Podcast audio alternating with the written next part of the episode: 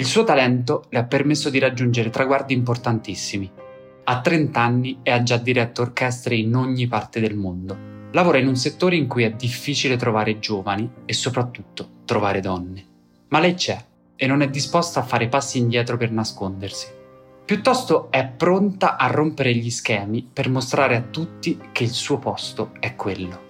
Oggi mi sento di giocare un po' in casa, perché parliamo di musica e parliamo di musica con Beatrice Venezzi.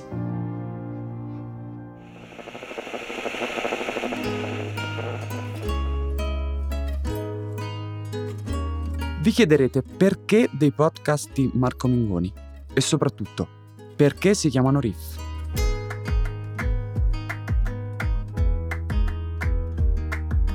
Tutto è nato perché stavo ascoltando un po' di musica e a un certo punto mi sono soffermato sul concetto di riff. Ho iniziato a pensare alla potenza del riff, quando funziona, quando è fatto bene. Di una canzone ti ricordi prima di tutto quello, a volte solo quello. Allora mi sono chiesto, che cos'è un riff nella vita di una persona? È una costante che ti caratterizza ai tuoi occhi e a quelli degli altri. L'ho chiesto prima di tutto a me e credo di aver trovato la mia risposta. E poi mi è venuta voglia di, di chiederlo agli altri. Per farlo è nata questa serie di podcast. Voglio conoscere meglio la vita di alcune persone e voglio scoprire il loro riff.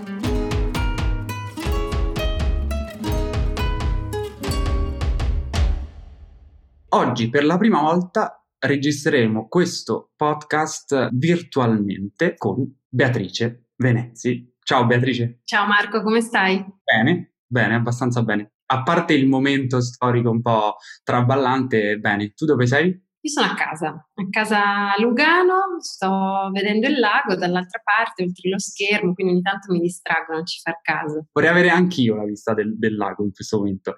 Ho diverse viste particolari anche sulla natura e sulla vegetazione, però non ho la vista proprio del lago. Parlavamo di questo momento storico molto, molto particolare, un periodo che si può definire buio, però fortunatamente è stato illuminato da, sicuramente da questa notizia che è l'ingresso alla Casa Bianca di una donna come vice presidente degli Stati Uniti, che è Kamala Harris, e non parlo a caso perché a proposito di piccole e grandi rivoluzioni, oggi sono qui ad intervistare una donna giovane con una carriera ascesa.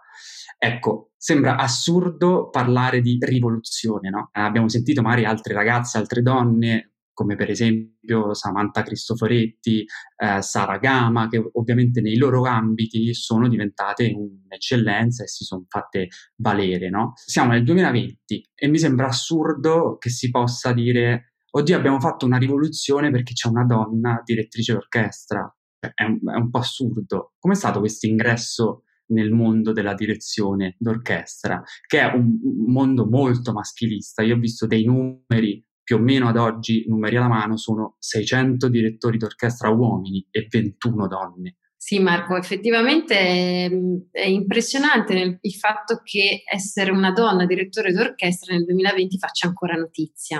Io me ne stupivo già qualche anno fa, tu pensa quando per esempio ho scoperto di essere stata la prima donna a dirigere in Armenia, in, eh, in Georgia, in Azerbaigian, in questi posti che è vero sono molto distanti da noi culturalmente, geograficamente parlando, però poi in definitiva insomma, sono una propagine, se vuoi, di, di una certa cultura ehm, che ha molto a che fare con la cultura europea, no? in definitiva. In realtà di lavoro ce n'è tantissimo ancora, ancora, da fare, non solo nell'ambito della direzione d'orchestra. Quando, che ti posso dire, quando io ho cominciato, ehm, volevo semplicemente fare questo. E non ho pensato di fare, che stavo facendo magari una rivoluzione, non, non, non mi è passato neanche per l'anticamera del cervello, se proprio devo essere sincera perché volevo semplicemente esprimermi attraverso la musica e nello specifico attraverso la direzione d'orchestra, che nel momento in cui avevo provato che cosa significasse, avevo scoperto che per me significava la massima libertà di espressione. E quindi eh, questo è stato appunto un po' il, il mio inizio e non c'era nessun intento rivoluzionario. Poi dopo ho scoperto che cosa significasse. Ma secondo te il, il mondo della musica classica quanto è aperto alla novità?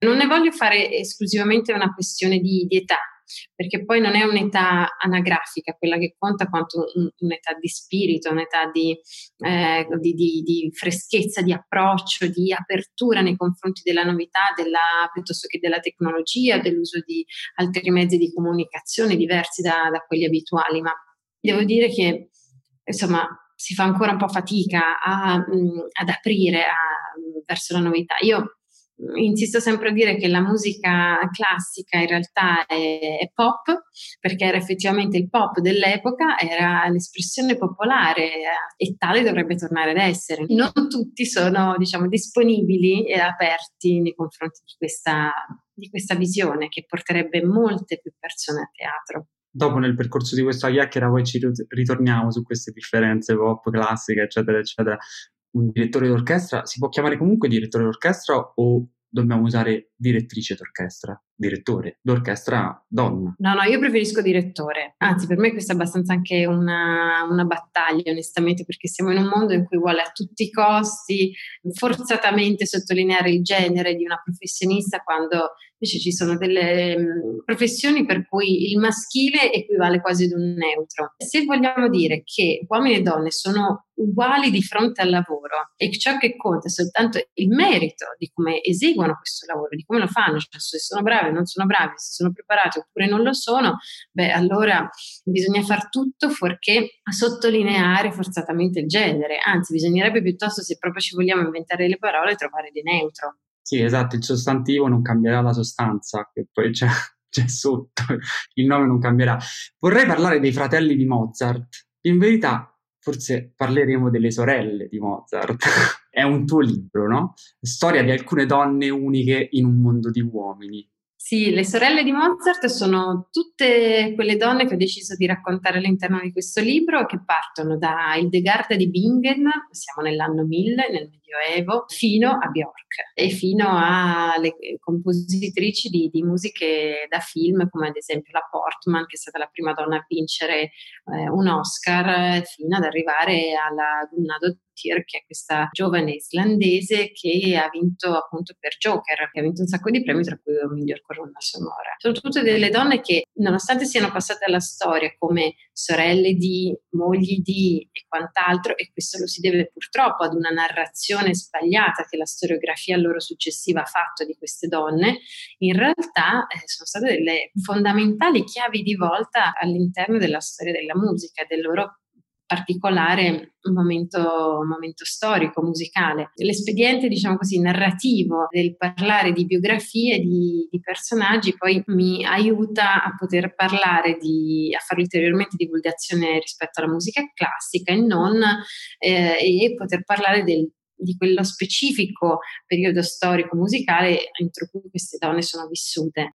Essendo un grandissimo fan della musica classica, è semplicemente più difficile suonarla, ma ascoltarla è dovrebbe essere un piacere perché basta lasciarsi trasportare da poi quello che si sta ascoltando, però se no poi vado fuori tema. Io intanto ti ringrazio per aver detto che sei, che sei una persona che ascolta anche tu un po' di tutto, ascolta anche la musica classica e che la classica la si può semplicemente apprezzare anche se non la si conosce, no? Perché è proprio questo su cui punto tanto, perché in realtà la cosa difficile, la, la cosa che allontana sempre è il fatto di dire no, ma prima di tutto la devo capire prima di poter mettere piede in un teatro, no? la devo aver studiata, eccetera. Invece no, esattamente come qualsiasi altro tipo di musica ti deve prima di tutto emozionare. Poi ovviamente è più complessa, magari di, di, altre forme, quindi può avere tanti livelli di approfondimento, però eh, prima di tutto ti deve comunicare qualcosa, no? Quindi grazie Marco per questo. prima tu hai accennato al tuo percorso di studio, no? Siamo in un mondo ancora oggi dove moltissime persone dicono che lavoro fai il musicista? Cioè, no, però dico come, come lavoro vero, cosa fai? Il musicista faccio il musicista.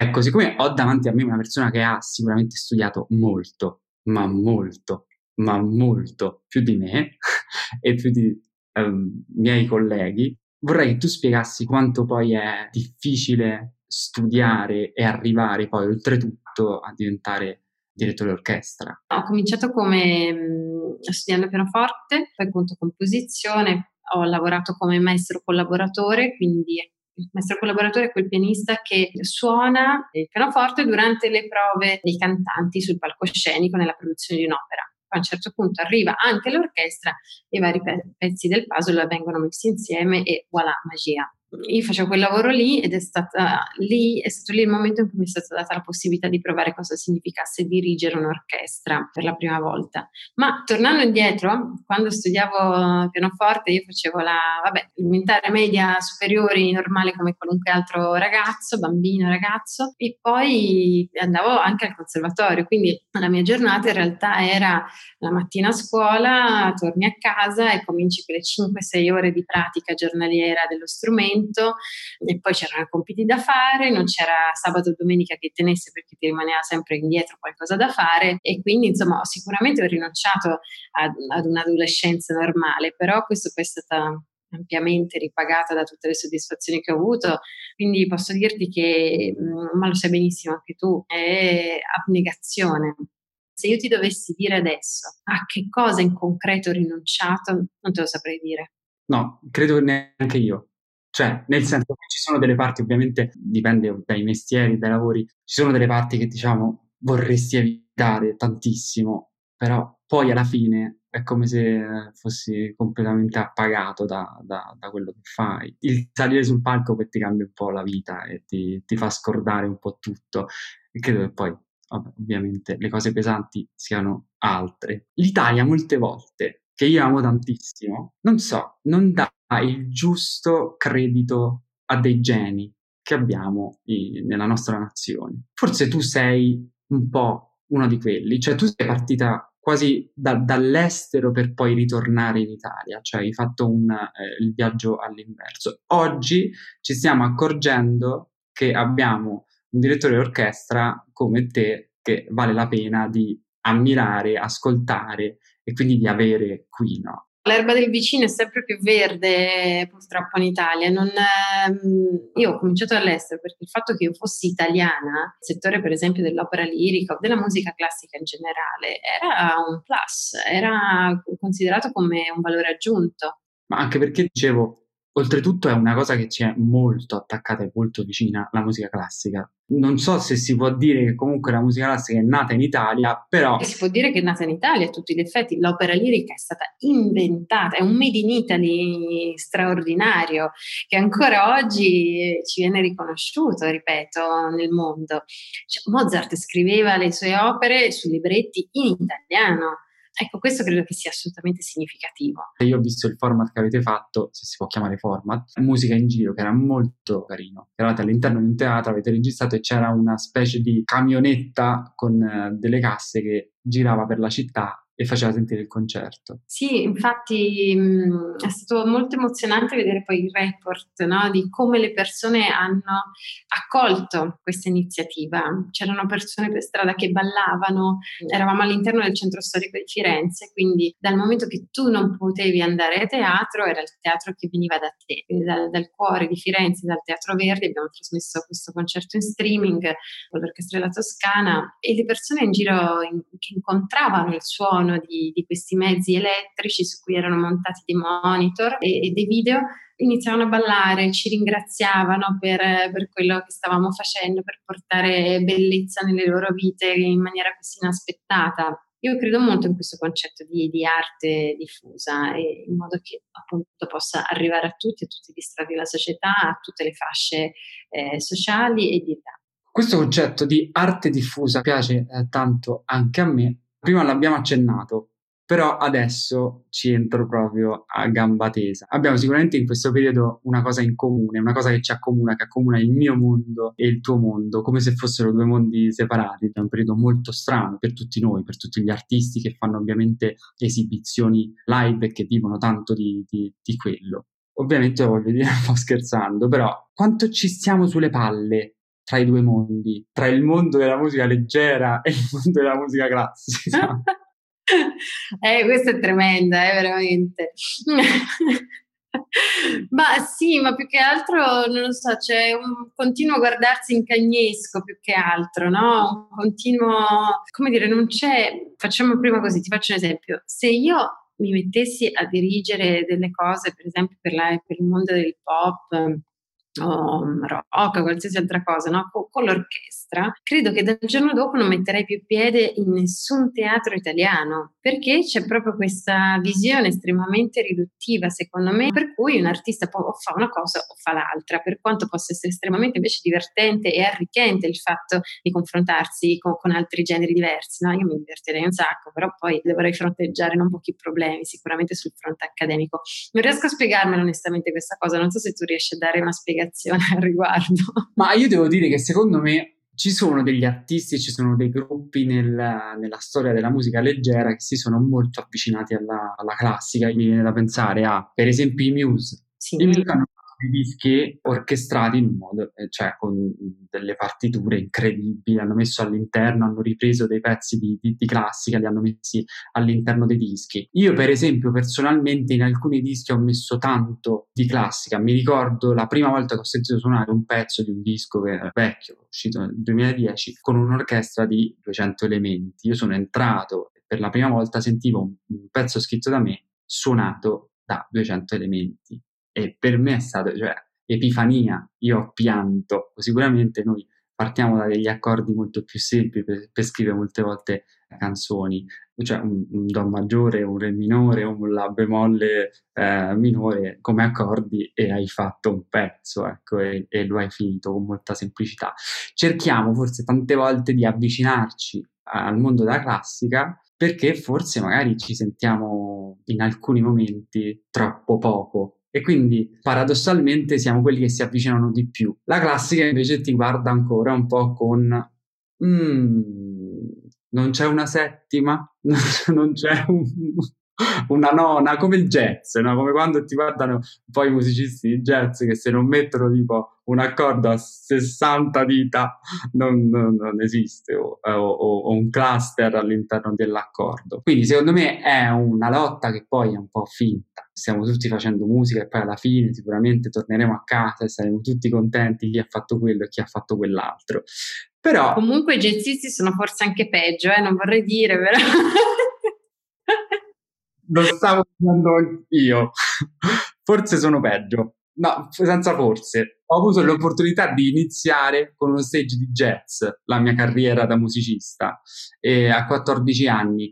E devo dire che non è stato proprio, non è stato proprio facile. Eh, eh, ecco, fare quei 15 giorni immersi in questa villa dove c'erano solo jazzisti e jazzisti, io non sapevo ancora niente, neanche gli standard più palesi e, e famosi. Devo dire che sono un po' una nicchia, non me ne vogliano i jazzisti perché comunque mi sento un po' un animo soul e jazz, eh? con queste frasi che ho detto. E adesso invece andremo a fare un gioco. Aiuto!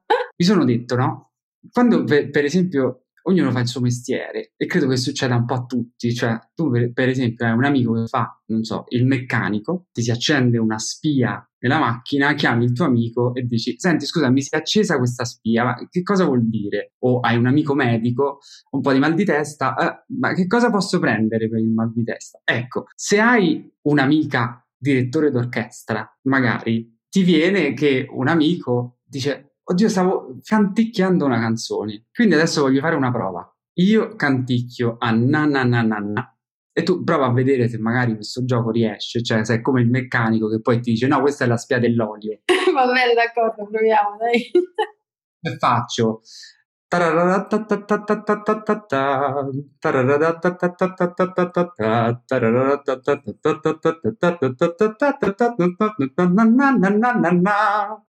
Beh, eh, non sei proprio una regina della notte, però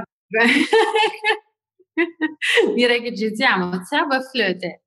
Il flauto magico, ecco, per esempio, cioè magari uno non la sapeva, tu c'hai vicino un'amica che fa la direzione dell'orchestra e lo sai già, però magari andiamo su una cosa un po' più che posso cantare. Eh,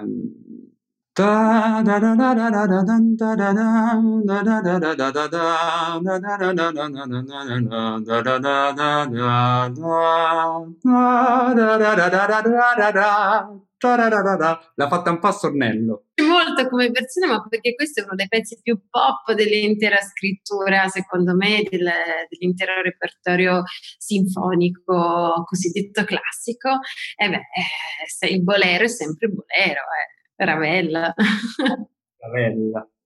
una mia versione del bolero, che poi un disco, sempre in quel disco lì super un po' da matti, cioè ovviamente ne ho fatto una mia versione, ho trasformato un mio pezzo rifacendolo sulla falsa scia del, del bolero te lo farò sentire quando avrai un sacco di tempo da perdere e credo che non sia in questa vita. Poi, compositori preferiti, cioè diciamo degli artisti di musica classica che mi piacciono di più, che è un po' difficile da fare.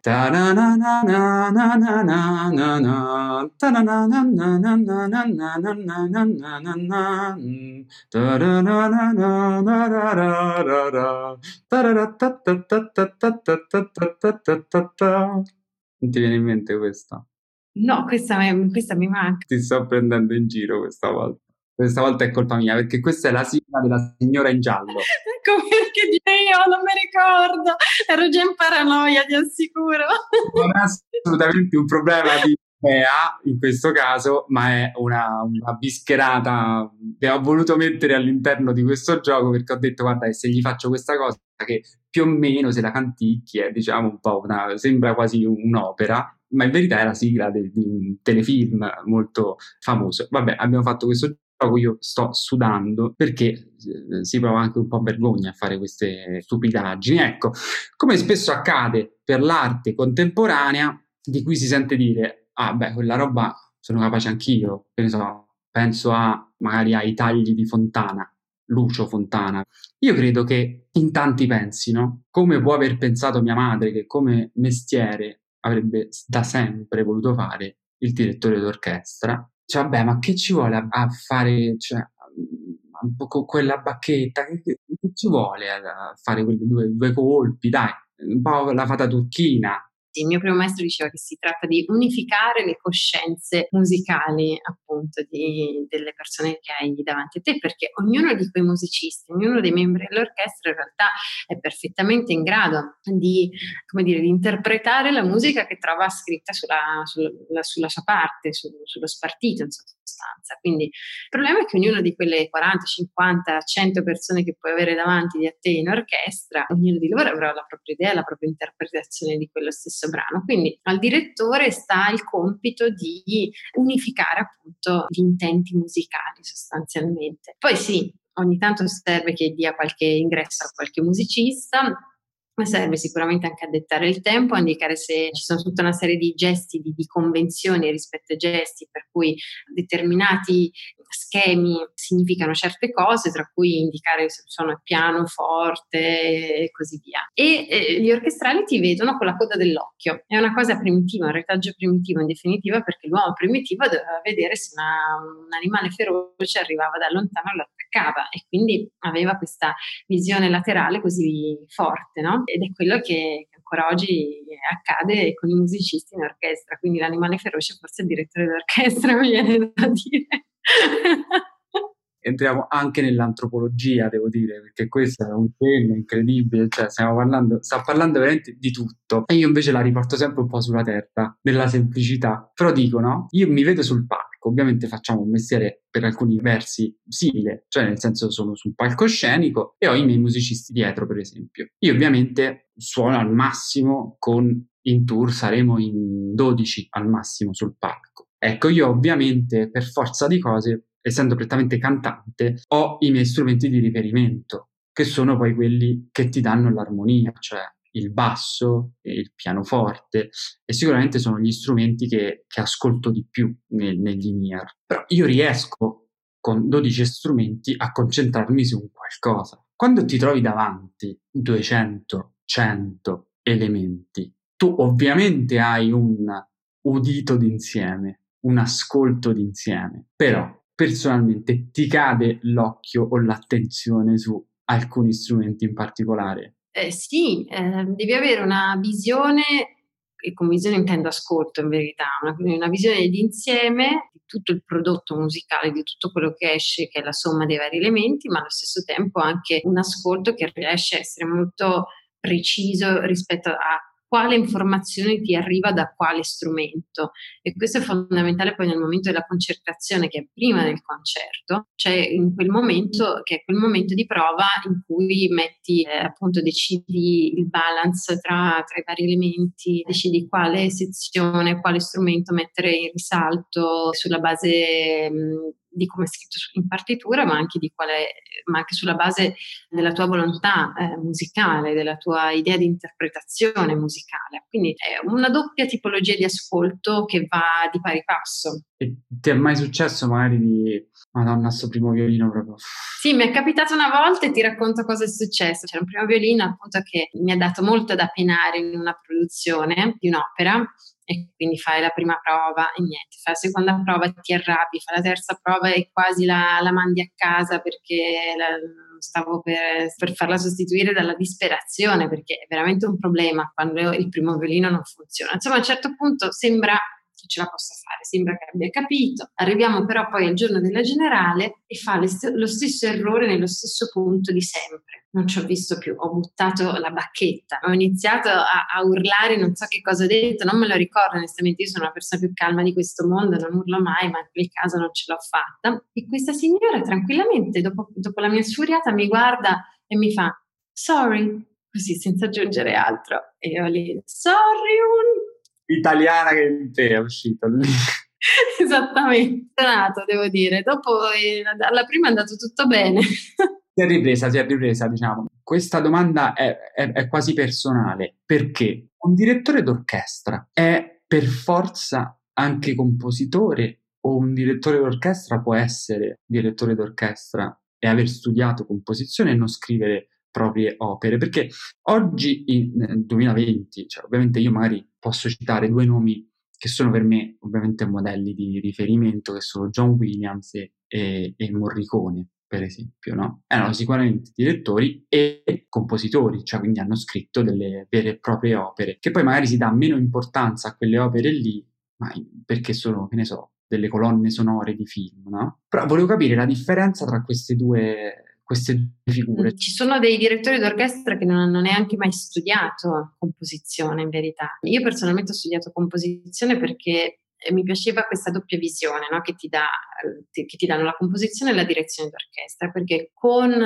con la composizione tu combini i vari elementi per creare un prodotto finale, che è un, un brano, appunto. No? Con eh, la figura, il, il, direttore d'orchestra invece decodifica tutti i vari elementi, quindi va a smontare il meccanismo. Se da una parte con la composizione si crea un meccanismo, la direzione d'orchestra lo va a smontare per poterlo interpretare al meglio. Andiamo alle cose più semplici ora, che sono tipo quando eravamo, cioè noi abbiamo più o meno la stessa età, tu sei del 90, sì, io sono 88 però fine anno, quindi quasi 89, sono il 25 dicembre, quindi mancano sei giorni al... Oh, non si conta allora. Esatto.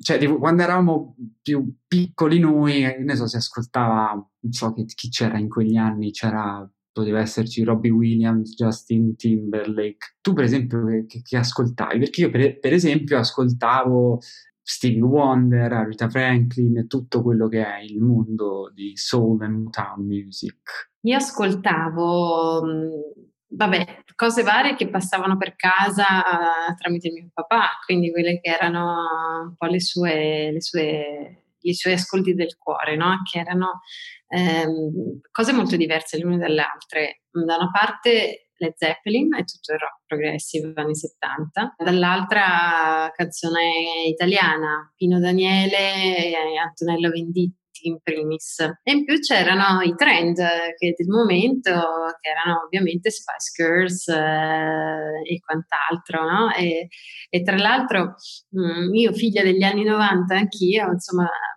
ecco, vedevo queste, queste, figure, riconoscevo che la loro musica non fosse magari il top dal punto di vista qualitativo, però le persone si affezionavano a questi personaggi e eh, tramite loro entravano nel loro mondo musicale e avrei sempre desiderato che ci fosse qualcuno nella classica che faceva esattamente questa cosa, faceva da apriporta rispetto al mondo della classica. Poi sei arrivata tu però adesso, eh? Adesso che ascolti? Ascolto veramente di tutto, guarda, io sono una grande amante di Massive Attack, eh, tutto quel mondo là, ecco. Beh, hai detto Bjork prima, per esempio. Anche, sì.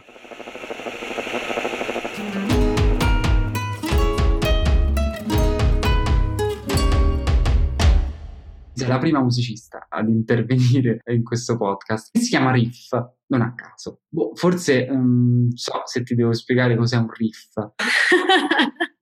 se fa parte solo della musica pop o, o, fa parte della musica in generale. Però diciamo che lo rispieghiamo un po' velocemente, diciamo il riff è un motivo, un susseguirsi di note che diciamo si sussegue all'interno di un pezzo e molte volte noi ricordiamo di più il, il riff che, che, l'inciso, che la melodia eh, stessa del pezzo. Questo concetto qui, no? Questa cosa ricorrente, cioè la cosa che caratterizza dovresti cercare di riportarlo sulla tua vita, una cosa che ti caratterizza e ti ha sempre caratterizzato, o che ti spinge e ti ha sempre spinto, e non solo caratterizzato a te, cioè che tu riconosci in te, ma che anche gli altri riconoscono in te. E dico una cosa che può essere letta sia come un, aspetto positivo che come uno assolutamente negativo ed è la testardaggine. Testardaggine, anche resilienza, quindi la capacità di piegarsi ma non spezzarsi, la determinazione sicuramente. Questi aspetti che possono essere tanto simpatici quanto antipatici anche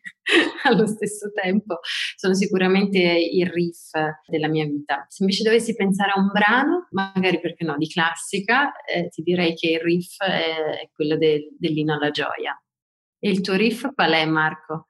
Allora, il mio riff vorrei tanto dirtelo, però in verità quando tu, e lo sto firmando, farai e dirigerai una prima alla scala e spero che tu lo faccia il prima possibile, io lì ti dirò qual è il mio riff perché sarò in prima fila e comprerò i biglietti in prima fila per venirti ad ascoltare. Quindi ti ringrazio tantissimo, tanto, tanto, tanto. Eh, ringrazio Beatrice che è stata gentilissima e disponibilissima. Gli abbiamo preso tantissimo tempo, ma ci ha detto veramente tante cose oggi e ci ha insegnato tante cose e la ringrazio veramente di cuore. Le auguro una buona vita come mi ha cito perché è una mia canzone dell'ultimo disco, quindi buona vita in positivo, nel senso che succeda tutto quello che abbiamo nelle nostre menti, nei nostri cuori. Grazie mille ancora. Grazie mille a te Marco, è stato veramente un piacere e allora ti aspetto alla scala a questo punto. Eh. Una fila sto. Vai. Eh, in prima fila mi sai ci sono le maestranze, non credo di potermi mettere in prima fila. Grazie ancora. Grazie.